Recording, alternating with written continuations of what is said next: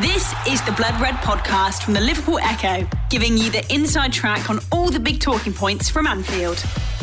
It's a morning bulletin here on the Blood Red channel as we bring you your must know stories from this morning's reports. I'm Guy Clark, and on Wednesday, the 23rd of September, these are your top stories. Premier League outline threat new restrictions could have on football.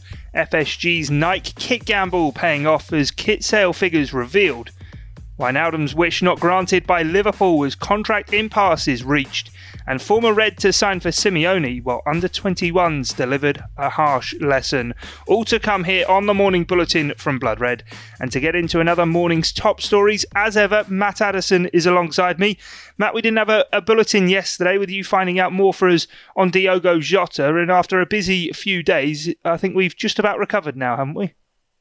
Yeah, we certainly have. It was. Uh as you say, a very busy couple of days, but a very exciting couple of days as well. Obviously, not just Diogo Jota, but Thiago Alcantara as well. We've got the, the background on them all, all across the, the Blood Red channel. We've you know, been discussing them, giving our opinions on them, and, and talking them to death, really. And, and hopefully, we see uh, a debut for, for Jota tomorrow, and, and hopefully, he can uh, maybe get himself on the score sheet and, and get sort of kick off onto a, a solid start for, for his time in a red shirt because I think obviously there's been a lot of uh, positive talk about uh, Thiago Alcantara coming in, understandably so, given the sort of world class level that we know he's got. But I think Jota as well could be a slightly underrated signing for Liverpool. I'm really looking forward to, to seeing how he starts. Yeah, and a comparison made with a, a, former Red who wore the number seven. Very interesting. We've more, incidentally, on him to come. But first up this morning, of course, there was the national address from the Prime Minister last night onto the, the situation we're all still currently living with. Apparently, it's obviously getting worse. Not good news there. And it's beginning to impact football. Both action last night in the Carabao Cup and the Premier League have had their say as well.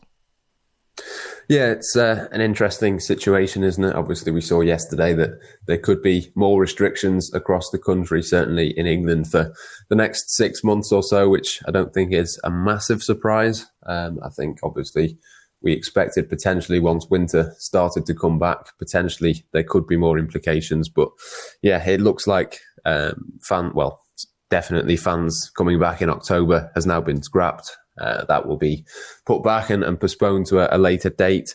Last night we had, as you say, Carabao Cup action beginning. Um, obviously, three nights of, of that this week, given the, the, fixture congestion and that sort of thing. So, yeah, West Ham last night uh, playing at, at Hull City. David Moyes, Issa Diop, and Josh Cullen all tested positive in the build up to that match, 70 minutes or so before kickoff.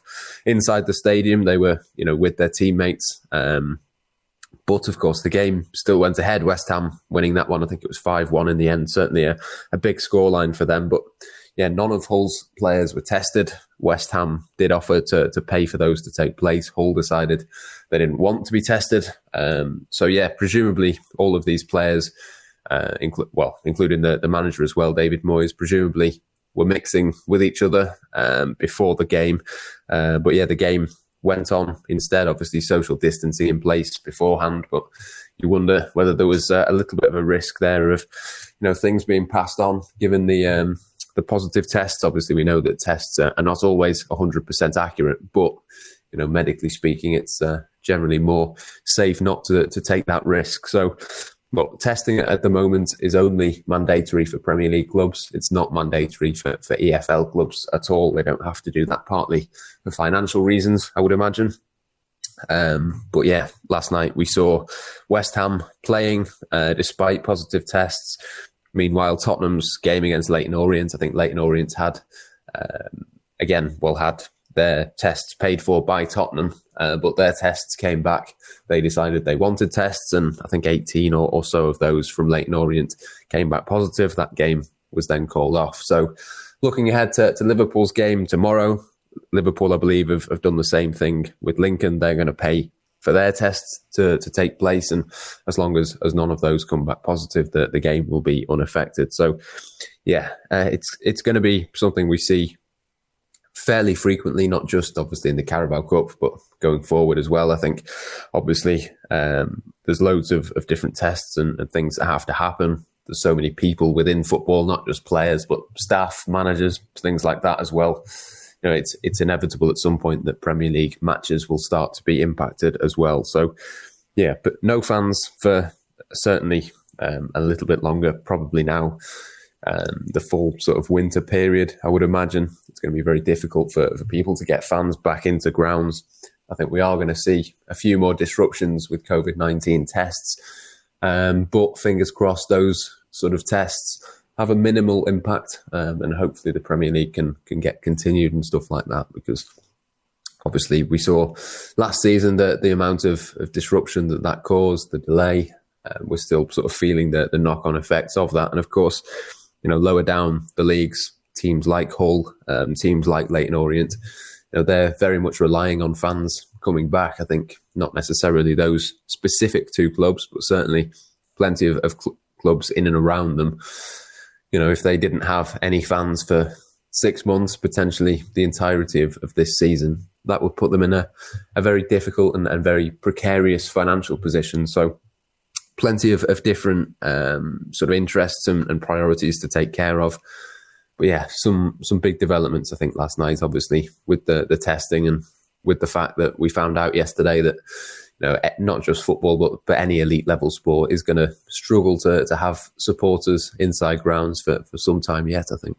Yeah, and as you said, the Premier League saying that they, they're disappointed with the government's decision to, to push things back, but we will have to wait and see how things do unfold. Incredible how things did play out at the, the London Stadium last night, and Hull City head coach Grant McCann confirming after the game that they did refuse West Ham's offer to have testing ahead of the match. The mind really does boggle. But next, let's get on to cheerier news, and Liverpool, of course, moving away from New Balance at the end of last season as their kit to sign their not so lucrative deal on paper with Nike. That initially, I suppose, it wasn't. It was somewhat of a gamble, but it's a gamble that they've taken, and it seems to have more than paid off. We've applauded Michael Edwards in the last week for his transfer dealings. Matt, is it time now to praise Billy Hogan?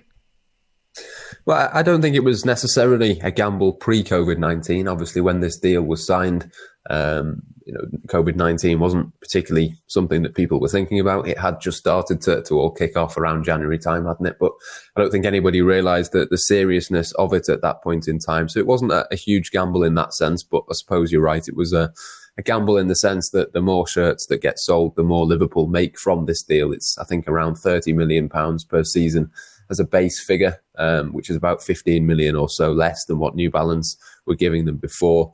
But of course, the more you sell, the more Liverpool get. I think it's a, a 20% fee or, or, something like that on, on however many they sell. So, yeah, the, the more shirt sales Liverpool make, the more money they will have to spend in things like the transfer market. So, obviously, we've seen Liverpool spend uh, a significant amount of money in the last few days in the market. And I think probably that is at least slightly linked to this Nike kit deal. Obviously, uh, the news breaking yesterday was that it's a now a record breaking kit deal. Um, it's you know that the sales have surpassed um, pretty much everyone's expectations. I think, particularly obviously having since uh, seen what COVID nineteen has done to the economy and that sort of thing. There was a few fears. I think that you know obviously. Um, the, the sales figures would possibly be slightly down for this year. Long term, I think the Nike deal was always the right one for Liverpool to take. But in the short term, you did wonder the impact of it. So, yeah, record break, breaking kit sales, 15% up on the home shirt, 30% up on the away shirt. And Liverpool and, and Nike are going to donate 100 kits uh, to local Anfield residents in order to, to celebrate that achievement. But I think it, it just goes to show really the impact that LeBron James and, and people like that, who've obviously, uh, they're obviously Nike athletes, they've been wearing these kits and, and giving it that extra exposure. And I suppose transfers as well. Uh, you wonder how much of an impact of the signings of, of Thiago and Jota, particularly Thiago. I think a, a, lot of people would have been, you know, straight out to the to the shop to buy a, a kit with his name on the back and things like that. So, yeah, obviously we know Liverpool receive more funds as more are sold, and as I say, I think uh, the Thiago and, and the, the, Jota decision to go out and, and spend that money on those players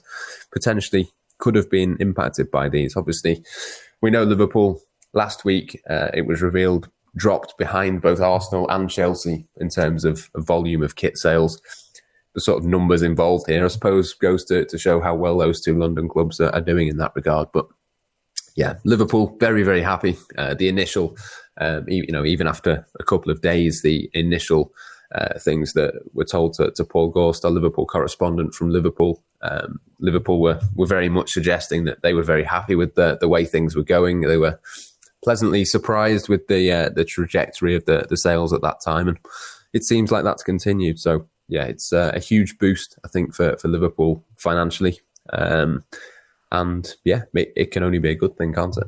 More kits sold, more players bought was the simple equation I worked out from that match. So if Liverpool fans do want Mbappe next summer, they know what to, to go and do. I am only joking, of course. The kits did seem to have split opinion somewhat, but I have to say I am a, a fan of the home strip, even with the, the teal trim on it. Anyway, still lots to come this morning here on the Morning Bulletin as we switch our focus to get the latest in Gini Wijnaldum's contract talks. A former Red set to sign for Simeone and the under 21s given a stark lesson.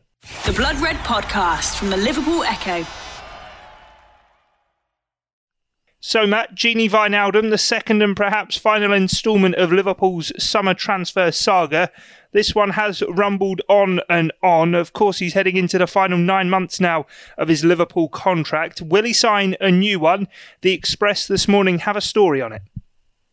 Yeah, the uh, Football Insider via the Express suggesting that Wijnaldum has rejected the latest contract offer from Liverpool Football Club. So, I mean, our understanding at this stage, as, as far as I'm aware, is that no talks have taken place with Wijnaldum over a new contract since pre-COVID times. So certainly a good few months now, formally at least, that is the case. Uh, there had been some suggestion uh, last week or possibly the week before uh, that Jurgen Klopp and, and Gini Wijnaldum had sort of talks last week about a potential um, new contract and, and his situation and his standing within the squad and that sort of thing. But I mean, my understanding really of that was more that it was kind of a, a normal, informal chat, which, you know, Jurgen Klopp will potentially have, you know, two or three times a week with his players, which possibly had been slightly blown out of, of proportion given obviously the, the contract situation on the side. It, it, sort of felt like people were putting two and two together. A story comes out that, that Klopp and Wijnaldum have, have been having a chat and, and having a talk. You know, it, it wasn't necessarily as formal um, as what people may have thought on that one. So I think it's uh, an interesting story that he's rejected the contract offer uh, Wijnaldum very much happy and, and, settled on Merseyside, but it is a strange situation that he hasn't signed a, a new deal yet. So obviously we know his contract will run out um, in just a few months' time at the end of this season. As it stands, he will leave the club. I think that's the most likely uh, scenario at this stage is, is that he plays this season, um, wins whatever he wins with Liverpool and, and then goes out on a high potentially. So, I mean, if he doesn't sign a new contract, Klopp will continue to play him. We've seen that obviously already this season. I think his place in the starting 11 for the, the absolute top uh, matches, I think potentially is most under threat. Given the arrival of, of Thiago, you'd expect Thiago to come into the team. You'd expect Fabinho and, and, probably Jordan Henderson as well to be alongside him for, for all of the, the biggest matches as long as everyone is fit and firing. But of course, you know, he's going to be a, a crucial member of the squad. He's going to play a fair bit. Obviously, we know that Fabinho at this stage is sort of the, the fourth choice centre back, so he's not always going to be uh, available to, to come into the, the team in that position. So Wijnaldum may well be a, a, key player, I think, over the next few months for Liverpool anyway, even if on paper he wouldn't get into that first 11. But yeah, Jurgen Klopp, as I say, will continue to, to play him. I don't think he is expecting him to leave. I'm st- still expecting Gini Wijnaldum to, to be a Liverpool player in what a couple of weeks' time when the, the transfer window ends on October the fifth. And it's the, the same for, for one or two other players that have been linked with exits as well. I think there's there's plenty who Liverpool would obviously consider um, letting go, but worth pointing out as well, whilst we're, we're on the topic of midfielders, Alex Oxlade Chamberlain being linked with uh, a move to Wolves and, and, one or two other places. It's exactly the same as Wijnaldum. I wouldn't expect him to leave, and they're both very much a, a part of, of Jurgen Klopp's plans for the upcoming season. Yeah, Wijnaldum then, who seemingly wants a, a long term deal with Liverpool, rejecting a new long term deal. Well, that's sort of the, the wording in the story. Try and work that one out. Anyway, we've a, a couple of quick ones to get through before we are gone here this morning on the bulletin.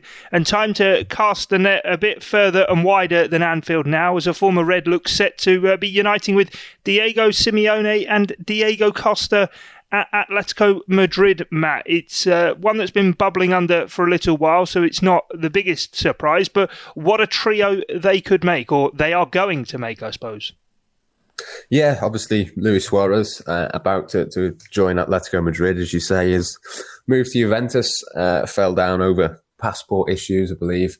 Um, he had to become an Italian national um, because of the number of uh, foreign players that there is a, a, limit over in Italy on on those players, and Juventus had already reached that threshold, so they had to, to find a way for him to sort of uh, become a, a dual. Uh, passport holder between obviously Uruguay and, and Italy. That obviously fell through and, and didn't happen. So, yeah, he's uh, he's staying in Spain. His salary's been halved, but as you say, uh, what a trio: Suarez, Costa, and Simeone. You wouldn't want to uh, to face Atletico Madrid too often. I don't think it's going to be a, a very difficult task. Obviously, Liverpool saw that themselves last season, um, but I think obviously with Suarez as well, it's a an added bit of uh, a bit of quality. I believe Barca didn't want to, to sell him to a rival, but in the end, his agent managed to uh, to convince them. There was, I believe, a list of clubs that, that Barcelona said he he wasn't allowed to join. Atletico Madrid wasn't on that list, and, and suddenly, as soon as he said he wanted to go there, it, it suddenly appeared on it. But uh, yeah, it's a good move for him. I think the fact that he can can stay in Spain, I think, is is not a bad thing. He's he's joining a very good manager, a very good team, and I think certainly his uh, style of play will probably uh, will fit in there.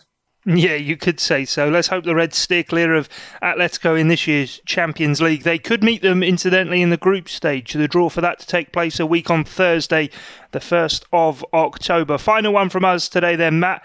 And it was a game you were across last night. Liverpool's under 21s in leasing.com trophy action. I'm pretty sure that's still what it's called.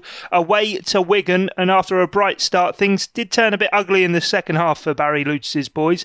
Our chief LFC writer, Ian Doyle, also across this one with a write up on the Echo.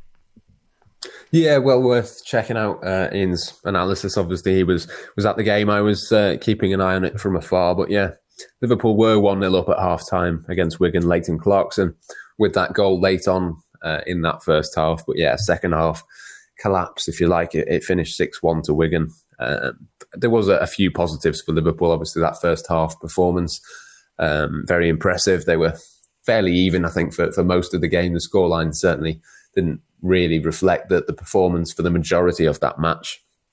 Abdi Sharif as well making his return. It was his first start after uh, a year or so away on the injury sidelines. So, yeah, there was uh, a few positives to take, even though the sort of headline score uh, potentially doesn't look that great. So, yeah, next up in the, the EFL trophy uh, or leasing.com or whatever you want to call it is Tranmere for Liverpool. So, an even even closer trip for them. That's next Tuesday. So, it's, it's an opportunity really for them to, to bounce back. Obviously, Liverpool's under 21s, as you say, playing against you know senior teams. I think that was really the the difference. Obviously, the, the quality is very much there with Liverpool's players, but it's just that little bit, little bit of uh, experience and, and nous and that sort of thing. And certainly defensively, Liverpool were, were lacking that last night. So I don't think they were were helped by a few players who were missing.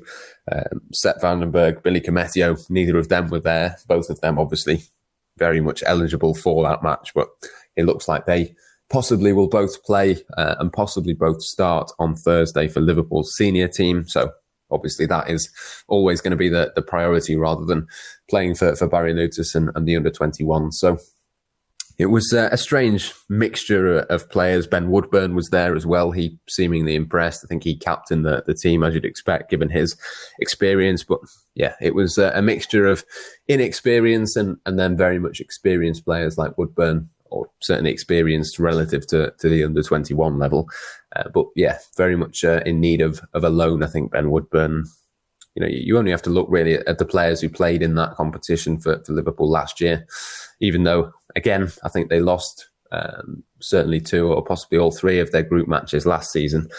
you know, Harvey Elliott, Neco Williams, Curtis Jones, they all played in that. They all found it incredibly valuable and, and now found themselves in and around that first team setup. So I'm sure if, if Liverpool can have another two or three players next season who have stepped up from playing in this competition into that first team, think of, of Clarkson, as I say, who, who got the goal, Jake Cain as well, who's had scored two goals in, in two games from midfield going into that match. Didn't get himself on the, the score sheet last night, but uh, yeah, there's still a few names to, to watch out for in that group. And as I say, you can uh, see how they get on next Tuesday. Hopefully, they can bounce back and, you know, if not win the game, certainly take a point or, or certainly not lose by quite as many as what, as what they did against Wigan, against Tranmere next week.